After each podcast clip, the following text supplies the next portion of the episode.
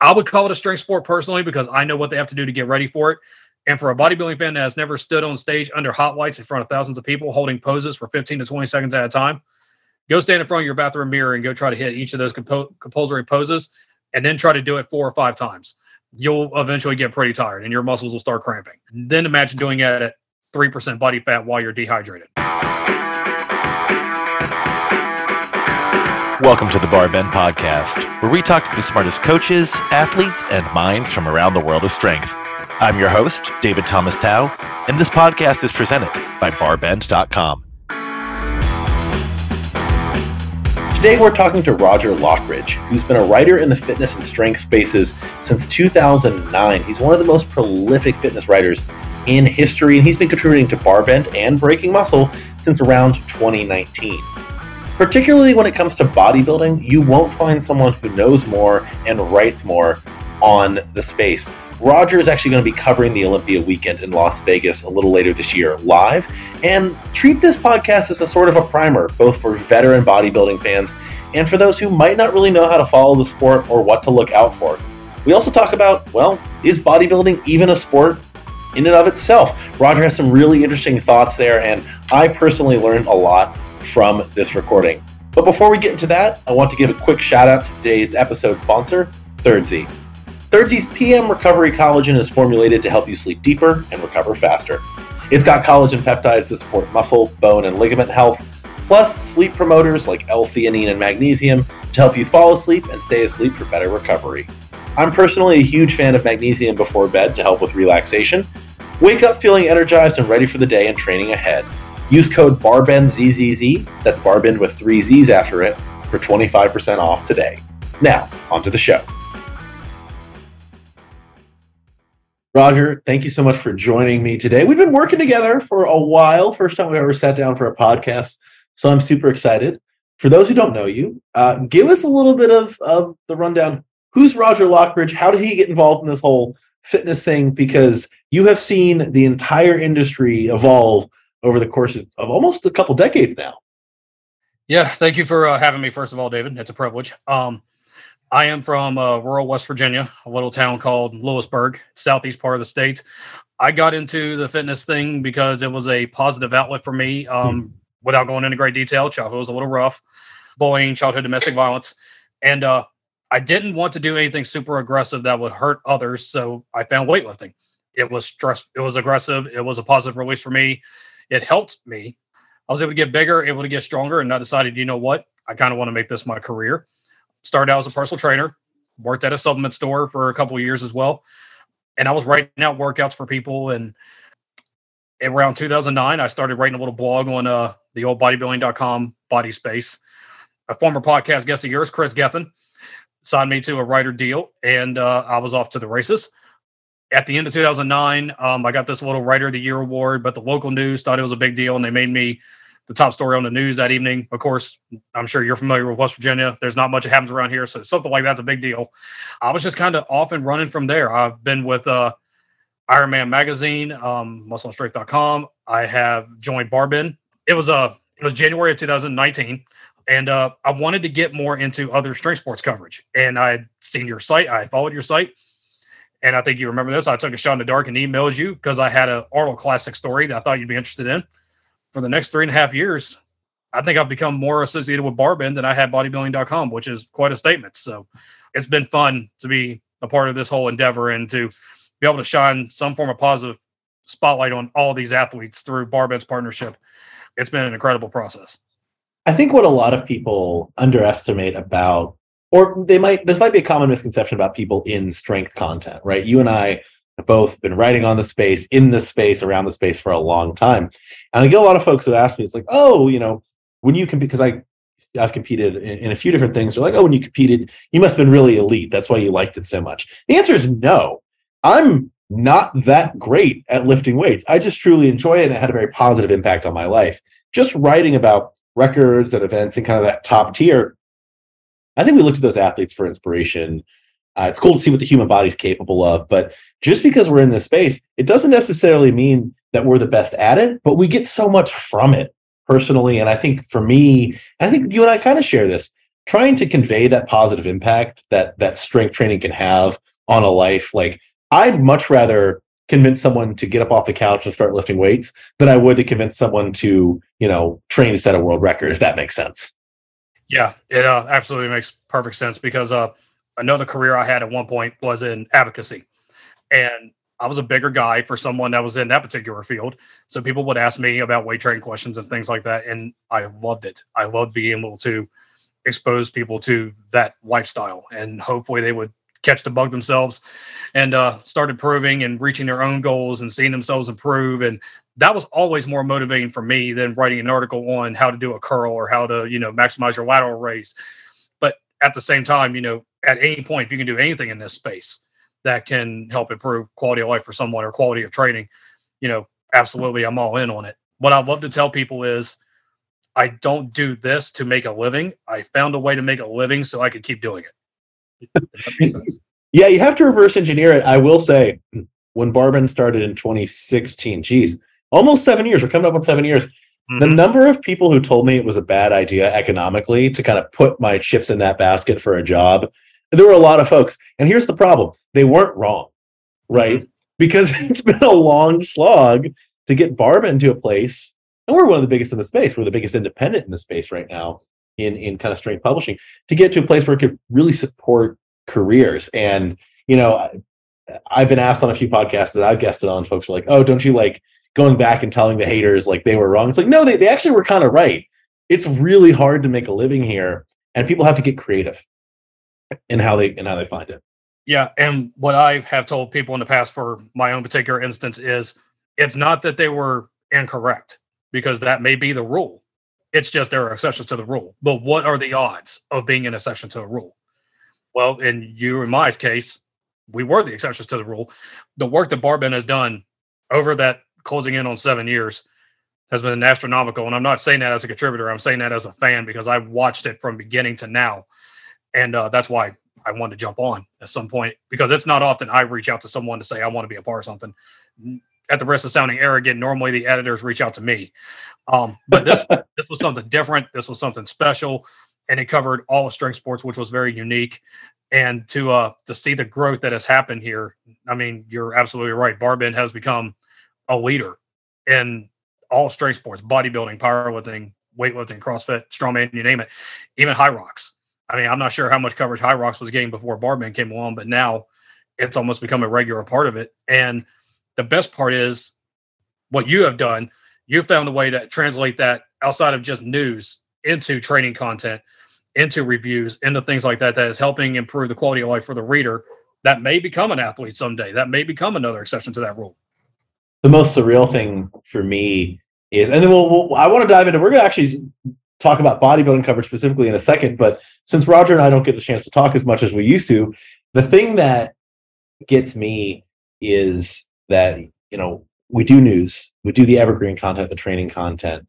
And I never thought we'd have the chance to touch that many types of content, right? I thought we'd have to pick something and kind of double down on it, and we'd be a bit of a one-trick pony because we're we're so specific, right? Strength, you know, wellness is pretty broad, and then you get to fitness and it's a little bit narrower, and then you get to strength and it's even narrower, then you get to strength sports and it's even narrower. But the fact that we get to write all these different types of content is really, really exciting to me. And that also means that we get to bring on more people, right, who have different types of expertise and different types of interest. Because someone might be interested in the news aspect of strength sports, and they might not really want to do, you know, a listicle or in-depth article on research or exercises or vice versa. So, and I will say, Roger, I remember that first email. I was looking back on some old emails that you and I exchanged when you reached out. I'm always biased. Hey, I have a lot of family in West Virginia. I lived in West Virginia for a time got a real like real special place in my heart. So I, I think that you know if you're someone who lives in rural West Virginia and you want to make a career in strength sports, reach out to me or reach out to Roger, and you're going to have a very sympathetic ear because just something about that part of the country I think still holds a special place in, in my heart. I think great people come from West Virginia. That's just me though. Anyway, I know I'm not going to get any disagreement from you, Roger. So nope, nope, none at all. Any, anyway, let's talk a little bit about bodybuilding coverage. So, bodybuilding for context, and you know, you and I have had this conversation briefly. We didn't really cover a lot of bodybuilding when you first got involved with Barbend. In fact, you were kind of expanding your horizons and we were covering other things. And a lot of that was because I don't I don't have a background in bodybuilding. Our staff at the time, we didn't have a background in bodybuilding. I it wasn't the thing that really got me out of bed in the morning, right? I liked weightlifting, powerlifting, these things. The bodybuilding space is, is, is massive. And we started touching bodybuilding when we knew we could do it at a scale and at a quality that was that was relevant, right? We didn't want to do it and do it really poorly. And for the last couple years, you've been one of the go-to people for a bunch of different publications when it comes to bodybuilding coverage, including doing it live, like at the upcoming Olympia weekend. So I'd love to hear a little bit about what you like about covering bodybuilding live and writing about it, and maybe what's particularly challenging about it, or what you know you don't love about it. Right. What I love about the part of that's doing it live is I can remember reading the magazines in the old days, the Muscle and Fitness, the Flex, the Muscular Developments, the Ironmans, all those that I eventually got to become a writer for, and just being a part of that space, being a part of that world, and getting to see it live, and knowing that I can help bring the action to the next generation of fans who will never know what it was like to have to go back and read those magazines. And it's a better form of coverage because we're getting to do things as it happens, and the fan doesn't have to wait two months or call Gold's Gym Venice to find out who won the Olympia. All they got to do is go to Barbend, follow the feeds on social media, and you're going to see everything as it happens, up to and including the call out reports. Wait, is that is that a real story? People having people calling Gold's Gym to find out who won the Olympia contest? Oh yeah, absolutely. They did in my local gym. The few muscle heads that were there where I trained, they would call Gold's Gym Venice to find out who won the Olympia. So um, they didn't want to wait for the magazines to come out the next month, right? They just right. wanted the info right then. Right. The internet was in its infancy. So, you know, you didn't get really a chance to see all the forums or anything like that. So you called the major gym chains that you knew had bodybuilders in them, and that was how you found out. Yeah, absolutely true story. As far as the challenges part of it goes, let's call a spade a spade. It's bodybuilding. Quarter turn to the right, front double bicep. You're not going to see too much in the form of entertainment from that part of it alone. So the one of the challenges that comes with it is making it interesting you know, talking about, you know, okay, well, in the case of the classic physique Olympia, Bumstead is ripped, he's solid, he's huge, but Terrence Ruffin is putting on a posing exhibition like no other. That's a little bit of a tough dynamic to try to write out for a reader to understand if you're not watching it on the pay per view. But if that's the major challenge I have to face, then I'll be glad to face it because at the end of the day, the fans are staying updated live, athletes are getting exposure, the sport is growing from it. Barbend is maintaining a top position in terms of the coverage because we're doing something unique. And to be a small part of that, I'm along with Andrew and Phil and everybody else that's going to be backing us up for the uh, coverage this year, man, it's a fun process too. I mean, there's nothing like it. And uh, I got to do it at the at the Olympia last year, the Arnold this year, and yeah, I'll be in Las Vegas for the first time uh, this year for Barbend, and I'll be doing a couple other small things on the side as well. It's a uh, man, it's going to be exciting to be able to do 11 different world championships in the same weekend. We'll get back to the conversation in just a moment, but first, a quick shout out to our episode sponsor, Thirdsy. Thirdsey's PM Recovery Collagen is formulated to help you sleep deeper and recover faster. Collagen and sleep promoting ingredients make for a potent recovery supplement to help you wake up energized for the day and training ahead. Use code BARBENDZZZ, that's just BARBEND with three Z's right after it, for 25% off today. Now let's get back to the show. It's it's absolutely insane that look, sports are concentrated. I'd say the most concentrated sports season in the space is often is often weightlifting because it's really like the Olympics are the most important thing. That's only once every four years. The CrossFit Games pretty concentrated. There are some other events on the calendar, but the Olympia weekend, like there are pro shows all year, right across divisions. But the Olympia weekend is is it. It's Christmas, it's New Year's, it's every holiday kind of rolled into one. And the fact that it's back in Las Vegas, this that's your first, it'll be your first time in Vegas, you said? It'll be my first time in Vegas, period. Not not just for the Olympia, but in Las Vegas ever. I was gonna say, I actually think that's a really good way to rip the band-aid off because Las Vegas is such an odd place in so many ways. You take an event that is already like this this interesting microcosm that would turn a lot of heads, and you put it in a city that just kind of blows your mind anyway. It's the perfect pairing, right? It's not it's it's it's something out of like fantasy land. Like you went into the wardrobe and you came into this whole different world. Your first time covering the Olympia was live. in person last year. Tell us about that. Tell us about a little bit about that experience being there live as a journalist for the first time.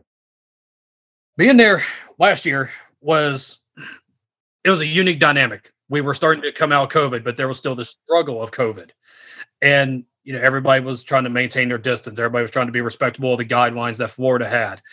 But at the same time, this was still the world championships, and you knew everybody was going to be on their A game. So, what are you going to do differently that nobody else is doing to stand out? So, that was when we decided to do the call out reports as they were happening and to try to keep track of 60 bikini competitors or 40 classic physique athletes that are all trying to stand out, but they look very similar and, you know, bear down those pin numbers.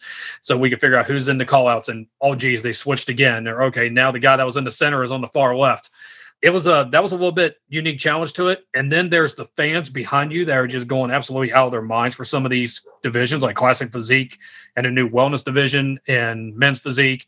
The 212, the 212 has its own major loyal fan base and they have their own stars as well. The energy was contagious. You just couldn't you just couldn't escape feeling it from the time you walk into the expo to the time you went back to the hotel. What is your favorite division to see live that isn't men's open? Look the olympia weekend it's you know it's multiple worlds 11 world championships uh, or 14 i'm forgetting the number. And the one that people associate with is like who's going to be mr o? Who's going to be the mr olympia champ? And they often mean men's open but bodybuilding has really diversified in a lot of ways and i think that's that's partially been on purpose we can talk about that they're really trying to expand the sport to appeal to to more different frames and bodies and, and, and training styles and audiences. What is your favorite division to cover that isn't men's open? I'm probably going to surprise you with this answer because it's not classic physique, it's not 212, it's the wheelchair division, men's wheelchair. Um, Nick Scott is a friend of mine from the bodybuilding.com days, and he's the chairman of the division. And I have literally watched that division grow from the grassroots up until the point that it has an Olympia and Arnold Classic title that goes with it. Every athlete has their own inspirational story that leads them to that position on the stage, and they are working as hard, if not harder, than every other athlete to get to that point. And they are putting themselves out there for the world to see live on pay per view, live in attendance for thousands of fans. And you just can't help but feel like you have no excuse to try to be your best. What these athletes are doing. The inspiration is just spread far and wide. And then to see last year it was Harold Kelly. Um, this year, there's a chance there's going to be a new champion crown because uh, Harold actually lost at the Arnold Classic. Um, Gabrielle and Julie, I believe, was the gentleman's name. There, it's going to be a very intense and competitive lineup this year. Even though that will probably be the last one on Saturday at the Olympia Expo, that's the one I'm looking forward to the most because the next time I'm in the gym, I'm going to be thinking about those guys and what they're doing. And Nick is also trying to branch out a women's wheelchair division as well.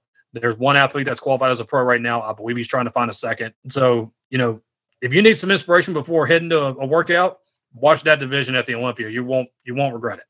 The best part about divisions like that is the stories behind them and the motivation behind them are, are really exciting, especially that one, are really exciting in the early years. But now it's super competitive. So if you're able to follow along and maybe you get into it because of a particular competitor's story, something they, they've been through, something you can connect with, you blink and like two or three years later, the division's stacked. It's completely stacked with people who could take the crown away. And suddenly it's just as exhilarating as the others because heading into a particular event, you might not know who's bringing the package that's going to win it all. Right.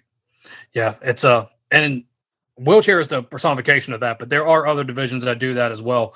The new wellness division, you know, who would have ever imagined that Isabel Nunez would have not won the Olympia, but Francielle Mattos took the title. And now there's Dr. Sunny Andrews, there's Yarishna Ayala, there's uh, several of them that could easily take the title this year. It's going to be a very competitive lineup. And the same thing could be with 212. I mean, Shaun Clarida was qualified for both the Open and the 212. Um, he wanted to do both, ultimately was told he couldn't. So he's going to try to take back the 212 title. So is Kamal Elgargni, who is also a former champion. If either one of them do it, they'll be the first man to have regained the title after losing it in that division. And I mean, you could do the same thing across every division. You know, I believe the bikini is going to have four former champions. Um, the Mr. Olympia, the men's open is going to have the past two champions. Every one of them have their own unique storylines, so that's why every one have their own fan bases. Are you? Are there any competitors who are making comebacks this year? Because it happens um, in the sport. People look the lifestyle drains you. right? If you are a competitive bodybuilder in any division, you are eating, sleeping, and breathing quite literally Mhm. a particular lifestyle. And so we see people maybe phase out of that level of competition for a little bit, maybe because they have other life obligations that they want to explore other things, and then come back into it. Or maybe an injury knocks them out for a little while. Could be anything. Are there any particular comeback stories that should be on our radar this year? Yeah. Um, in the 212, there's a gentleman named Eduardo Correa. He was right there with Flex Lewis during his reign in the mid 2010s, but then he kind of disappeared off the map for a few years. I think 2016 was the last time he was on the Olympia stage. Um, but he was sixth that year, and he is now back, and he's going to be in the Olympia this year. And it'll be interesting to see how he does against this whole new crop of talent, like uh, Brian Balzano and uh, Kamal, who wasn't there when the last time Eduardo Correa competed, uh, Jean Correa, several others, the Kayev, the guy out of the Ukraine, um, who's making a big splash. So uh, he's an older guy, an old generation guy who is now coming in with the new lineup, and it'll be interesting to see where he places. For people who might be new to bodybuilding, but hey, say someone's listening to this and they're on the fence about watching the Olympia weekend, or maybe they decide, hey, you know what, I'm going to tune in for coverage. Could be they're reading recaps on Barbend, could be they pay for the pay per view and they actually want to watch it live. What are some tips you give for newer bodybuilding fans about how to get the most from being a spectator? So the one thing I will tell them is the two main call outs you want to watch out for, outside of the numerical call outs where they come out in number in number order, is the first call out and the last call out, because that's going to be where you find who your champions are. And in most instances, you would think a call out is from left to right. But in this particular sport, it's the center where you want to pay the most attention because the people in the center are the one that everybody else are being compared to.